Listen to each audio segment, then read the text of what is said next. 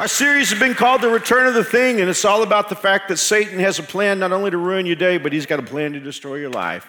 And from the very first talk, we got an idea about how to deal with him because the Bible says if we know how he's thinking, he'll never get the advantage of us. So for the last five weeks, we've tried to learn how he thoughts, how he thinks. Whoa, what a misfire. Um, but you know, here's the thing. It's true that he has plans to ruin my life and your life, but I'll tell you what he'd like to do more than anything else. He'd like to drag me to hell, and he'd like to drag you to hell. And so today we're going to talk about a story, and this is an important topic. In fact, you know, one of the big problems that we have in our culture today is uh, we don't take seriously what God takes seriously, and we think things are important that God doesn't take seriously at all. And so this is one of those things that God takes really seriously, and so should you and I. And a whole lot of things that people talk and teach about hell are not really biblically accurate. So today we're going to dial it in and we're going to learn what we need to know. Okay? Here's the deal this is a story told by Jesus. I'm going to read it to you and we'll refer back to it several times. Jesus is going to tell us a story about a guy who died and went to heaven and a guy who died and went to hell. Here we go. Ready? There was a rich man who was dressed in purple and fine linen and lived in luxury every day. At his gate was laid, the word laid there means flung. Didn't know what else to do with him. You'll see why in a minute. I mean, it wasn't like they just took him there and said, hey, why don't you have a seat here? They just tossed him. He can't walk. They flung him at the rich man's gate. He's a beggar named Lazarus, covered with sores and longing to eat what? Some of you have a translation that says crumbs. Let me, let me tell you what that means. Rich people back in the day, they didn't use napkins like we do, they used bread. So if you need to wipe your hands or wipe your mouth, you just tear off a piece of bread because you're rich. After all, you can afford to. You tear off a piece of bread, wipe your mouth, wipe your hands, toss it on the table for the dogs, or toss it out in the street. So this is what Lazarus is asking for. He's asking for the stuff that's normally thrown to the dogs, the stuff that people have used to wipe their hands and mouth on. So there you go. The Bible tells us that he was longing to eat what fell from the rich man's table. Now, this next expression is often misunderstood. It says, even the dogs came and licked his horse. When I was a kid growing up, I used to hear preachers say the only comfort that Lazarus has were the dogs that came and licked their sores. I don't think that's what Jesus is saying at all. I think he's saying Lazarus had to fight the dogs for the scraps. And dogs in those days were not considered like sweet little pets like we consider them. They roamed in streets. They were, they were mangy. They were, they were basically just wild animals. And so for them to come, for, to the Jewish mind in those days, for a dog to come and lick one's sores would have been the ultimate, ultimate, uh, just ab- abomination. So there you have it, okay? Now, look, verse 22. The time came when the beggar died, and the angels carried him to Abraham's side. That's a, a euphemism for paradise. It also means the presence of Abraham. The rich man also died and was buried. In hell, where he was in torment, he looked up and saw Abraham far away with Lazarus by his side. So he called him, Father Abraham, have pity on me and send Lazarus, send Lazarus, that's interesting, we'll get back to that. Send Lazarus to dip the tip of his finger in water and cool my tongue because I'm in agony in this fire. But Abraham replied, Son, remember that in your lifetime you received your good things, while Lazarus received his bad things. But now, he is comforted here, and you are in agony. And beside all this, between us and you, there is a great chasm. And here is the word I'm going to come back to probably several times in the text that has been fixed. Remember that fixed. This space, this gap has been fixed. So that those who would go from here, heaven, to you, hell, cannot, nor can anyone cross over from hell to us. He answered, Then I beg you, Father, send Lazarus to my father's house, for I have five brothers, and let him warn them so that they will not also come to this place of torment. Abraham replied, They have Moses and the prophets. Well, to the Jewish mind in those days, that was the Bible. So that's basically what he's saying. They have the Bible. Let them listen. No, Father Abraham, he said. But if somebody from the dead goes to them, they will change their minds. They'll repent. He said to him, This is Abraham talking. If they don't listen to the Bible, they won't be convinced that somebody rises from the dead. Now, one of the things I want to make real clear from the outset is a lot of people think that hell is Satan's kingdom. In other words, you know, if anybody goes to hell, Satan is going to be there and he's going to torture people with his pitchfork. Stupid, stupid, stupid, stupid. Nowhere close. Hell is not Satan's kingdom, it's where he's going to be punished. Listen to this. In Matthew 25, 41, talking about hell, Jesus said, then, G- uh, then God will say to those on his left, Depart from me, you who are cursed. Look at this line into the eternal fire prepared, hell, that eternal fire, fire is hell, prepared for the devil and his angels. You know, it's a weird thing when people go to hell because hell wasn't made for people. You know, we're building a, a, nursery over here. It's prepared for babies. We had 500 babies for Easter. We need, we need baby space. This is going to be a state of the art nursery. I mean, I, I, look at these plans and think, wow, you know, if you're between zero and two years old, it's going to be paradise. but if you came in one day and you found armed soldiers in that place, you would think, this doesn't make any sense. This place was prepared for babies. Something has overridden the will of the people who built the building. So when you look at people going to hell, you have to understand they're not there because God wants them to go. I mean, people have asked me through the years, how would God send anybody to hell? It doesn't send anybody to hell. They, they override God's will. God's will was that that place would be for Satan and his angels, but people do something that overrides what God wants. And that's what hell is all about. Well, and anyway, Jesus tells a story about two guys. They were living in close proximity on the earth in very different situations. But then death comes along and reverses those situations. There's a guy named Lazarus. His name means God is my help, although people who saw him might have laughed at that, thinking God didn't seem to be helping him. But there's Lazarus, this poor street person, this beggar who's sick, can't walk, can't do anything, can't work, struggling to get the bread that people have wiped their hands on. And then there's this rich man, and he goes to hell. So today, I, just want to see what we can learn from Jesus' story. Let's unpack it. The first thing that this story does is it blows out of the water a theological myth. Now, you know, here at New Spring, I don't like to use theological terms, but I need to use one right now. There is a belief system called universalism. And universalism has the idea that everybody goes to heaven. You know, if you're from the 80s, all dogs go to heaven. It's sort of like everybody goes to heaven. Everybody goes to a better place. You know, God is love and God loves everybody, so when people die, they all go to, quote, a better place.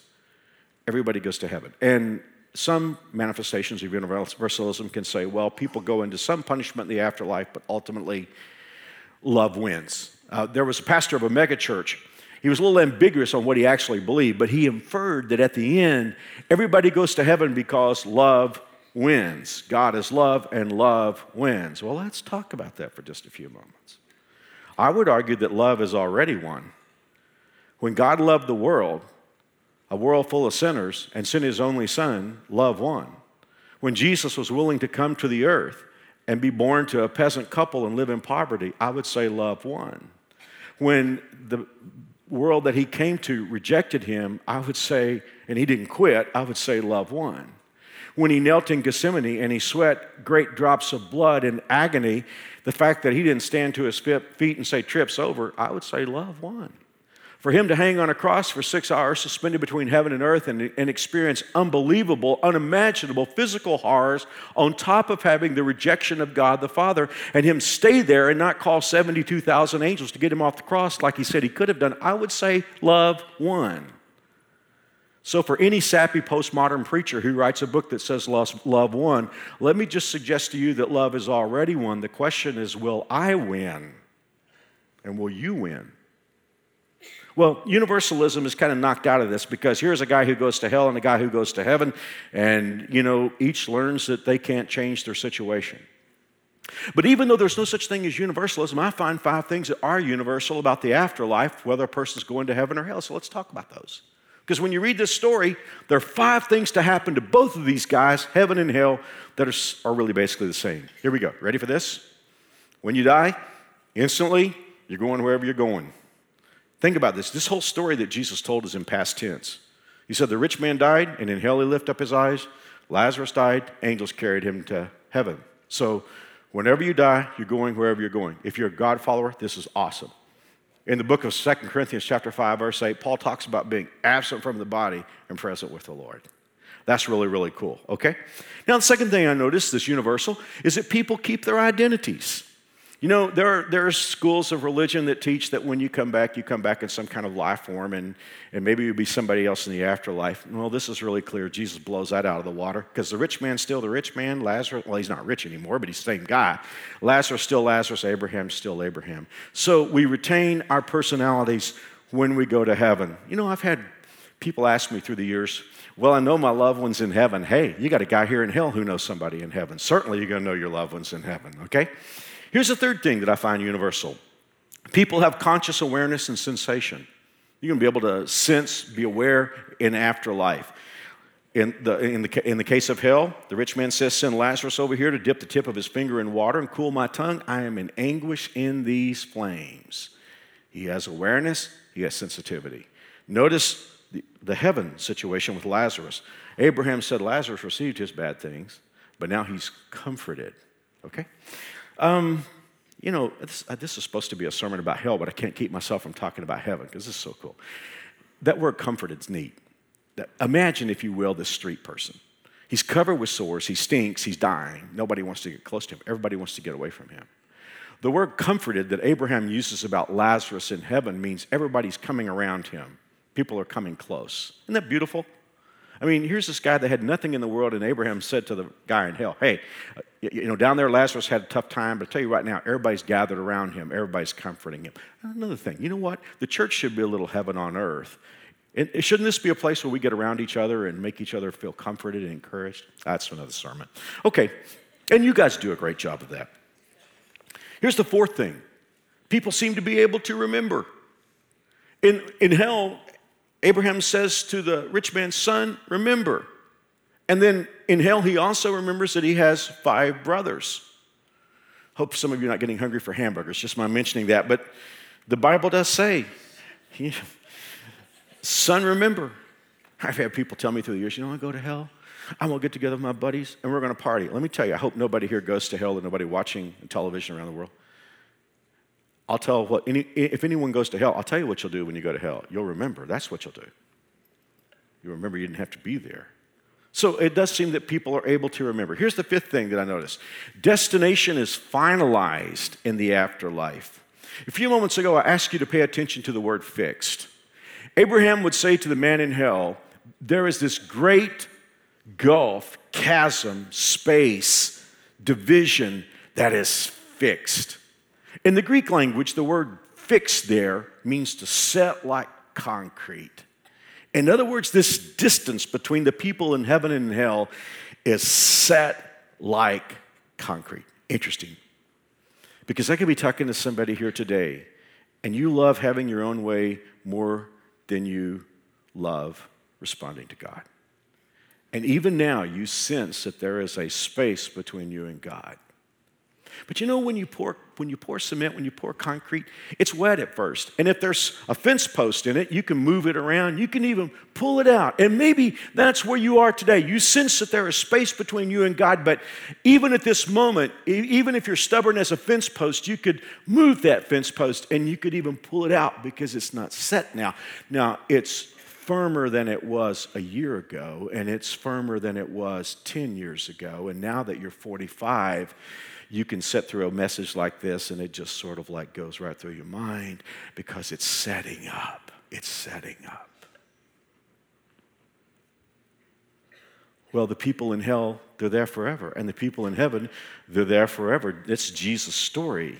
You know, someone, had the great Vance Havner, who was a great pastor of yesteryear, or preacher of yesterday, yesteryear, he was preaching on hell, and people came to him after the service and said, Why don't you preach the meek and gentle Jesus instead of talking about hell? He said it was the meek and gentle Jesus who told us just about everything we know about hell.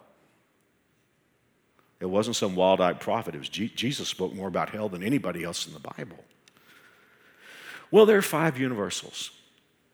But I, know I'm supposed to to talk about hell today, but I cannot get my mind off heaven. This is just really cool because I would like to just take you for a few moments to look at some things that Jesus teaches us about the death of Lazarus, who goes to heaven. And let, us look at some of those. First of all, um, as we think about the death of Lazarus, it seems he didn't die. Uh, look at this. This is Luke 16, verse 22. The time came when the beggar died. You know, for us in, in our Western world, we look at death as being the cosmic stop sign. When we go to a funeral, you know, there's a casket, we go out to the cemetery, or we take an urn full of ashes and spread them somewhere. Death looks like the cosmic stop sign, but it's not the meaning of the word death. It means, and I want to give you a literal translation, it means to separate away. In other words, it is the separation of your body from your soul and spirit. See, you are not your body. I can say I see you today, but I don't really see you. I just see your body. I see the house, I see the tent you live in. But the real you that feels, loves, is cognitive, alert, is decision making, that part of you is invisible. And you know it is. You can't go to the doctor and say, Doc, can you fix my personality? No, because that part of you is invisible. to separate away. And here's the weird thing about it. When if you were to read the verse that we just read, then the syntax of it makes sense. The, the grammar, the logic of it makes sense. Let's read it that way. The Bible says the time came when the beggar separated away and the angels carried him to Abraham's bosom. It seems he didn't die. Now, I'm, I'm curious. When I read the Bible, I have all kinds of questions, and, and I'm curious as to why Jesus makes a big deal about the angels carrying him to Abraham's bosom. I mean, he's going to heaven. Why talk about the trip? I mean, would you care about that? I mean, if you go into heaven, would you care about the trip? Why, why does Jesus take so much time to say he was carried by the angels to Abraham's bosom? Well, I'll tell you, I think I know why. Because what happened to his body visibly was very ugly. When, when that frail, poor, ulcerated street person, starving street person died, nobody took his body to the mortuary. Nobody embalmed his body, put a nice suit on him, took him to a funeral home where they had a funeral and people sang nice songs and preacher got up and said nice words. That's not, that's not what happened, Lazarus. I'll tell you what happened. Just keeping it real. Early one morning, the garbage men came with their cart and they passed the palace that this wealthy man lived in, and outside they saw the graying, dead remains of a human figure, barely recognizable. But the mouth was wide open and the eyes were in a fixed stare. And they said, That man is dead. And so they held their noses, and one of them grabbed one end of him, and the other grabbed the other end of him, and they tossed him in a cart. And unceremoniously, they took his body down to Gehenna, where the fires burned 24 hours a day, and they tossed his body up on that fire. So if you had seen what happened to Lazarus on the earth, you would be you would be sad. I remember a couple years ago, just about, well, I think it may have been in July. I was speaking at a huge church in Atlanta. And I believe the day or the before, or maybe a couple days before, there was a terrorist incident in Chattanooga a terrorist had gone to a, a military recruiting center and, sh- and shot some of the people there. And then he went to a naval service center and killed five people there four Marines and a Navy man. And the reason why I tell you this is I was told, I mean, when I, the, I was, this church has two auditoriums, like we have two auditoriums. The main auditorium seats about 6,000 people. So I had security and staff kind of getting me in there to speak, and I just came, came in the front. And as I came in, the staff member said, um, Corporal Skip Wells, one of the young Marines who was killed, his mama is in this service. And I said, Well, would you take me to her, please? Because I would like to show honor to her son, and I would like to give my condolences, and most of all, I'd like to have a prayer with her. And it turned out she was, I, I, would have been positioned about right here on this front seat, and she was in the, I didn't know she was in the row right behind. And so I met her and hugged her and told her how much I honored her son and how sorry I was. And I said, Could I have a prayer with you? And I'll never forget, as I began to pray for her, she slipped his dog tags into my hand. And I remember holding those tags and praying for her. Well, I flew back to Wichita, and I was watching CNN or Fox, and there was the bringing of the body home from Chattanooga down I 75 to Atlanta. And there was a long phalanx of military vehicles and police vehicles lights flashing and flags waving surrounding the hearse that bore the body of Corporal Skip Allen. And I still remember watching that news story, and people had gathered on the overpasses over I 75, and soldiers were standing at attention, former military people standing at attention. People had their hands over the heart, and they were cheering as Corporal Skip Allen came home. Now, I don't know how you feel about that kind of thing, but I feel like that's appropriate. I mean, that's as it should be. As I watched that on television, as I held his dog tags in my hand and prayed for his mother, there was a catch in my throat. That's how things should be. But see, that didn't happen to Lazarus here. But God tells us that the angels came. Now, I was reading in Ezekiel about an angel. They didn't have a better word for chariot. That's all they knew about them. But I'll tell you what, you just take some time and read about that chariot, angel chariot, in the book of Exodus. And I promise you, there is no more sophisticated vehicle on Star Wars than that. It is the coolest thing in the world. And so, what God is wanting us to know is hey, there's a little more going on than you can see.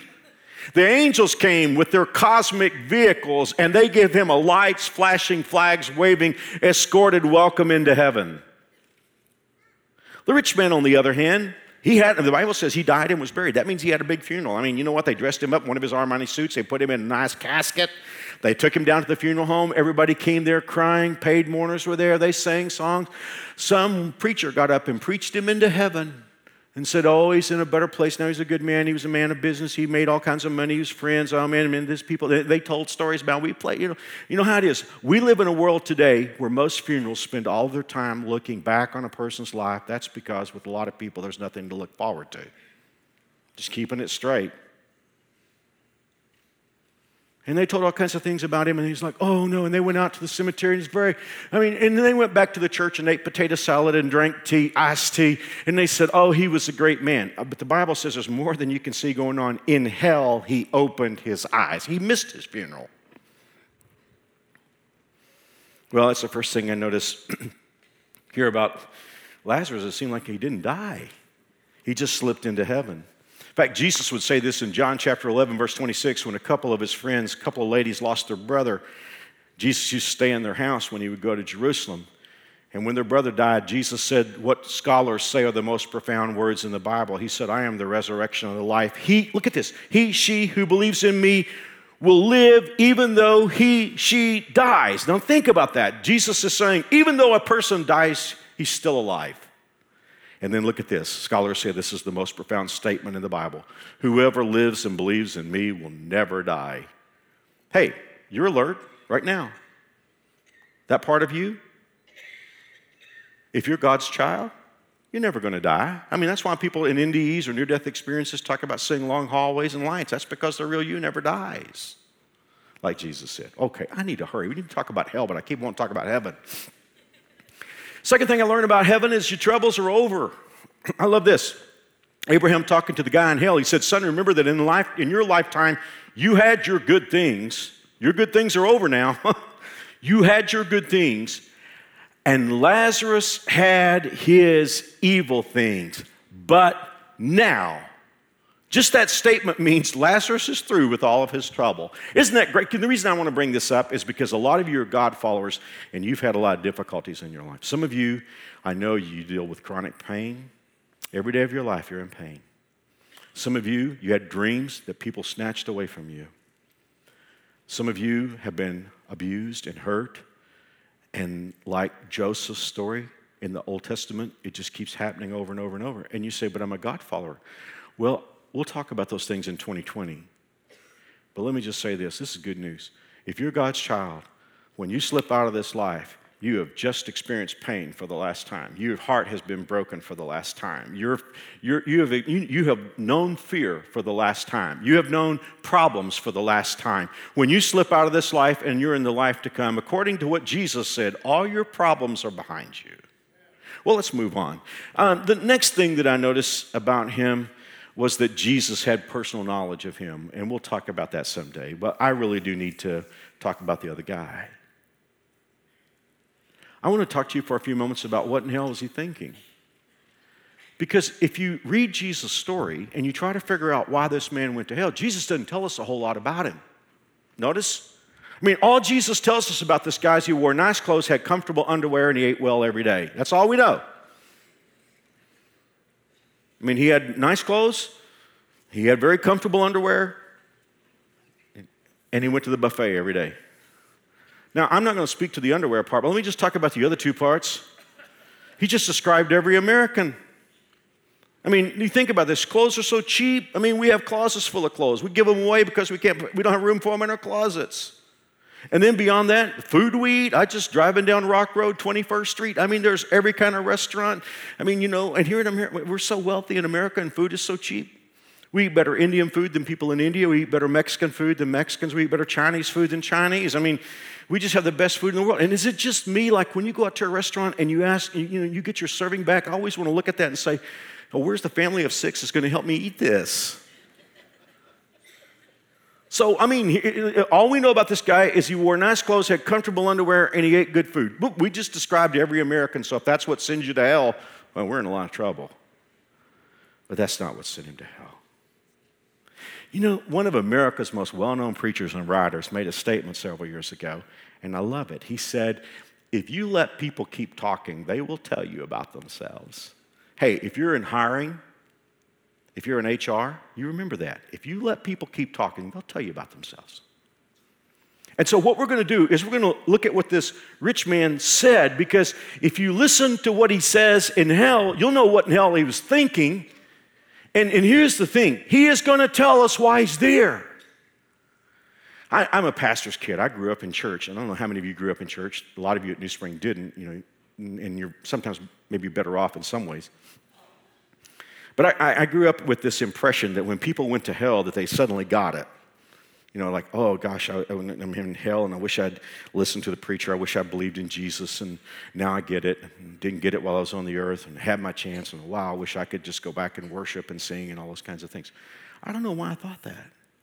See, when you go to heaven, your mind is all clear. God gives you that ability. I don't know why I thought people went to hell and got smart. Because they don't seem to. I mean, people, this guy in hell seems to be just as stupid as he was on the earth. And the fact of the matter is, as we listen to him talk, he's going to tell us what he was thinking. And the reason why this is valuable for us, we don't want to go there. now, let me give you three things real fast. Even in hell, he's so self centered, he still thinks he's a victim I mean, he winds up in hell and nothing there about, oh, oh, God, I'm sorry I didn't serve you. God, I wish I'd lived for you. I wish I'd taken your plan of salvation. I was a sinner. I don't know what I was thinking. No, no. It's like, I'm hot here and I'm thirsty. I don't know how I got here, but it's a bad place. Man, let me tell you what freaks me out about this. We live in a nation today that is the most blessed nation in the world, but we have made victimhood a cottage industry. It is nuts. I mean, there are people who can cause enormous trouble from all kinds of, I mean, they, they can blow up their marriage and feel like a victim because they got divorced. We got people that can like be a terror at work and cause so many issues and underperform. And when they ultimately lose their job, it's everybody else's fault. I'm a victim. Now, here's the problem with that. And, and I'm, not, I'm not denying that all of us are victims, legit victims at times. But here's the thing when you go to hell and you feel like you're a victim, it tells us something. It tells us that he was very self centered. Everything revolved around him. I get, I get interviewed by media sometimes, and they'll want to say, Well, do you think the sin will send somebody to hell? Or they'll name some sin. Do you think that sin sends you to hell? Well, do we? I, sometimes I wonder if we really understand what sin is. See, all those individual acts are just symptoms. The problem is what's inside of us. In my way of thinking, the best definition of sin in the Bible is in Isaiah 53. That's a chapter about Jesus dying for us. It says, All we like sheep have gone our own way, and the Lord has laid on him the iniquity of us all. Now, here's the thing if you want to know what sin is, it is just going your own way, it is just having life on your own terms. Now, that can manifest itself in breaking all the Ten Commandments, but at the end of the day, it's not the breaking the Ten Commandments, it's the I'm going to go my own way. And ultimately, he is in hell because he decided all the way through he was bad to the bone. He was going to go his own way. And I don't know how I got here, and I'm a victim, and I'm thirsty, and I'm hot, and I don't like this place. Notice the second thing he still doesn't have any room for other people. He thinks other people exist for him. Now, listen, I'll tell you how I came up with this sermon. I've been reading through the Gospels very slowly, meticulously. And so for a couple of months, I was reading through the Gospel of Luke, and, and I saw something. I've been preaching on this since I was 16, but I saw something I'd never seen before, in his major. I saw that two times the guy in hell says, Send Lazarus. I'm thirsty. I'm hot here. Send Lazarus away from heaven to hell to put his finger in water and cool my, my tongue because I am unhappy here. I have five brothers. I don't want them to come to this place. Send Lazarus. I mean, why does he not get it? He's in hell, and in his mind, Lazarus is still a flunky. He thinks people are there for him. Now, I'm not saying just because a person may imbibe in the problem I'm going to talk about that they're going to hell, but I think it's an indicator. It all comes down to things and people. And you and I are on either side of a line. We either love people and use things, or we love things and use people. May I say that again? We either love people and use things, or we love things and we use people to get them. And this is Jesus' story, and it's real clear. Even in hell, he thinks people are there for his benefit. I, the world revolves around me, and people are here for me. That'll take you to hell. Or it's a symptom of what will. Third thing is he still didn't get the plan of salvation. See, that's where I was wrong, New Spring, and all of you watching online or on television. I, I always thought that when people went to hell, they got it. It's like, I know the plan of salvation. I wish I'd been saved. But no, no, no, no, no. He still doesn't understand the plan of salvation. I mean, he's got five brothers and he's worried about them. And, and here's the thing He says to Abraham, I need somebody to go warn them so that they don't come to this place. It's like, like you would tell somebody, don't eat at that restaurant. I got food poisoning there. Don't stay at that hotel. They don't keep it clean. I mean, it's like, he's like, he's not talking about the plan of salvation. He's giving a Yelp review. this is a bad place. I got five brothers. They're living screwed up lives. He didn't say that. He just said, just, just warn them not to come to this place. It's a bad place. One star.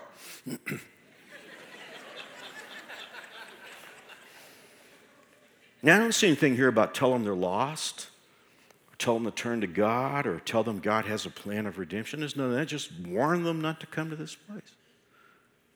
So he doesn't understand how to get to heaven. Now, look at this. Here's the thing this, this is the biggest thing I'm going to say to you today. And this is where it really does relate to postmodern 21st century America. He's got a plan. See, God has a plan, He's got a plan. And a lot of people like that today. I mean, maybe even here at New Spring today, it's like, well, I know what the Bible says, but I have always thought that this is how people go to heaven. And, or in my mind, or, or my God would never do this, which of course your God would never do this because He's a figment of imagination. But There's a real problem with making up your own plan of salvation. But this guy does. Let's watch. He says to Abraham, Send Lazarus to my five brothers, give them a Yelp review. This is a bad place. Abraham said, Your brothers have the Bible. They should listen to what it has to say. The rich man answered, That is not enough. Are you kidding me? Abraham's in heaven, he's in hell. He's concerned about his brothers. Abraham from heaven is saying, This is what needs to happen. And the guy in hell said, No, that's not right. That's not, I don't want that. That's not my plan. Here's my plan. He said, if somebody were to rise from the dead and go to them, it'd freak them out, and they would, in, in our translation says turn from their sins, but really, literally, all it says is change their mind. He's like, here's my plan. And my brothers, you know, they're like really sophisticated, postmodern 21st century guys. They're very cool. They're very sophisticated. The Bible's so archaic. You know, they just wouldn't have anything to do with the Bible. But you know what? If somebody came back from the dead, that'd freak them out. That's my plan. Listen. Abraham said, if they won't listen to the Bible, they won't be convinced that somebody rises from the dead. I have some really close friends who are non theists and one of my closest, and I believe he's, I believe he's sincere when he says this. He says, I don't believe in God, but if I ever have proof, I believe. And I, I really believe he's sincere when he tells me that. But I just learned from the Bible, you know what? If you won't take God at his word, you won't believe in And let me, let me tell you why that's significant. Because there's a chain here, a chain of thinking. Scripture tells us that the way you get into heaven is by faith. It is by putting your faith in God's word. Here's what the Bible says faith comes by hearing, and hearing comes from the word of God. So that's how God says this thing works. You hear God's word. Some of you hearing God's word today. It's starting to click for you. You're starting to believe it. You got faith now. You can take that faith and cash it in in heaven, get the grace of God. But if a person doesn't have any use for God's word, they'll never have faith. They'll never get the thing that God allows you to cash in in heaven and get grace. It's that simple. I can be talking to somebody today and you say, Mark, I really want to get this settled in my heart. I, I, I, I, don't want life to be about me. I don't want to use people. And most of all, I want to be part of God's plan of salvation. Well, I'm, I'm two minutes over time. Can I have three more minutes? Okay, let me tell you how to go to heaven. Not, not me, this is the Bible. Okay, because what, what Abraham said, check this out, we're checking it out. The Bible says the wages of sin is death. And don't think of death the way you think of it, think of it in the biblical sense separation. This time, it's eternal death, it's eternal separation from God. Now, all of you who work on a job, if you're hourly, you get paid hourly wage, you get overtime, you get a check. Wages, work. Wages, hopefully, hopefully you get paid what you're worth. If you're exempt and you're salaried, you get a salary. You, you work, you get a salary. Work, wages. Now, the Bible says the wages of sin, going my own way, is separation from God for eternity. Now, I want to tell you what, guys, if I am happy that there's not a period in a sentence in the Bible, it's that one. Because all of us are sinners, and if the paycheck for sin is hell, then we're all in trouble. One of the most beautiful conjunctions in all the Bible. But the gift of God is eternal life through Jesus our Lord. The paycheck for sin is hell, but the gift of God is eternal life through Jesus Christ, through what he did. Okay, you ready? Let's lock down on this. This is in Romans chapter 10, verse 13. The Bible says, It is with your inner person that you believe and are justified. It is with your mouth, your outer person, that you confess and are saved. As the scripture says, I love this line anyone who trusts in Jesus will never be put to shame. But there's no difference between Jew or Gentile. It's not a racial thing, it's not a gender thing.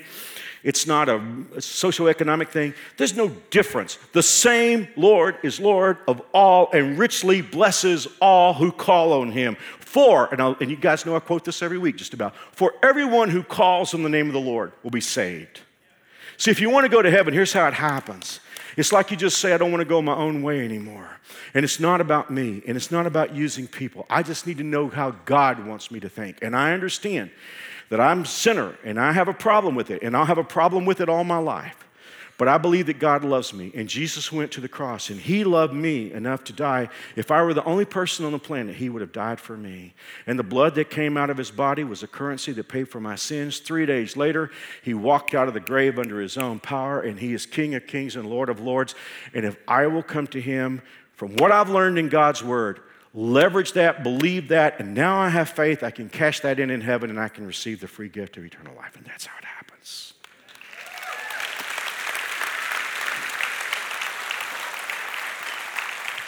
Want to do it? Let's do it right now. I want you to pray with me. I'm going to pray these words slowly. These are, these are, you know, anyone who calls will be saved, okay? I'm going to pray it slowly. You can decide whether you want to say it to God, line by line. Dear God, I am a sinner. I have a terrible habit of wanting my own way. And I know that's wrong. But I believe you love me. I believe Jesus died for me. I believe he rose from the grave. And before the concrete sets, I want to pull my fence post out. I trust Jesus and Jesus alone for my forgiveness. Turn from my way, and with your help, I follow Jesus. Thank you for forgiving me. In Jesus' name, amen. Wow. If you just pray with me a minute from your heart, biggest thing you ever did. Now, I know everybody's going to hurry to go because we're full, but just stay with me just one more second, please. If you just pray with me to receive Christ, you can go to any info center on this campus Take your talk to us card. You can get one on the seat back if you don't have one. Just take your talk to us card, and all you got to say to them is, I pray with Mark. That's all you got to say. They won't ask you, stalk you, ask for routing number, anything like that. They want to give you a gift bag. In that gift bag is a New Spring Bible, a book I wrote that answers a lot of questions about knowing for sure how you're going to heaven, a DVD, and some other cool stuff. All you got to do is go back and say, I pray with Mark. They'll be delighted to give it to you. Thanks for being here. I'll see you next weekend.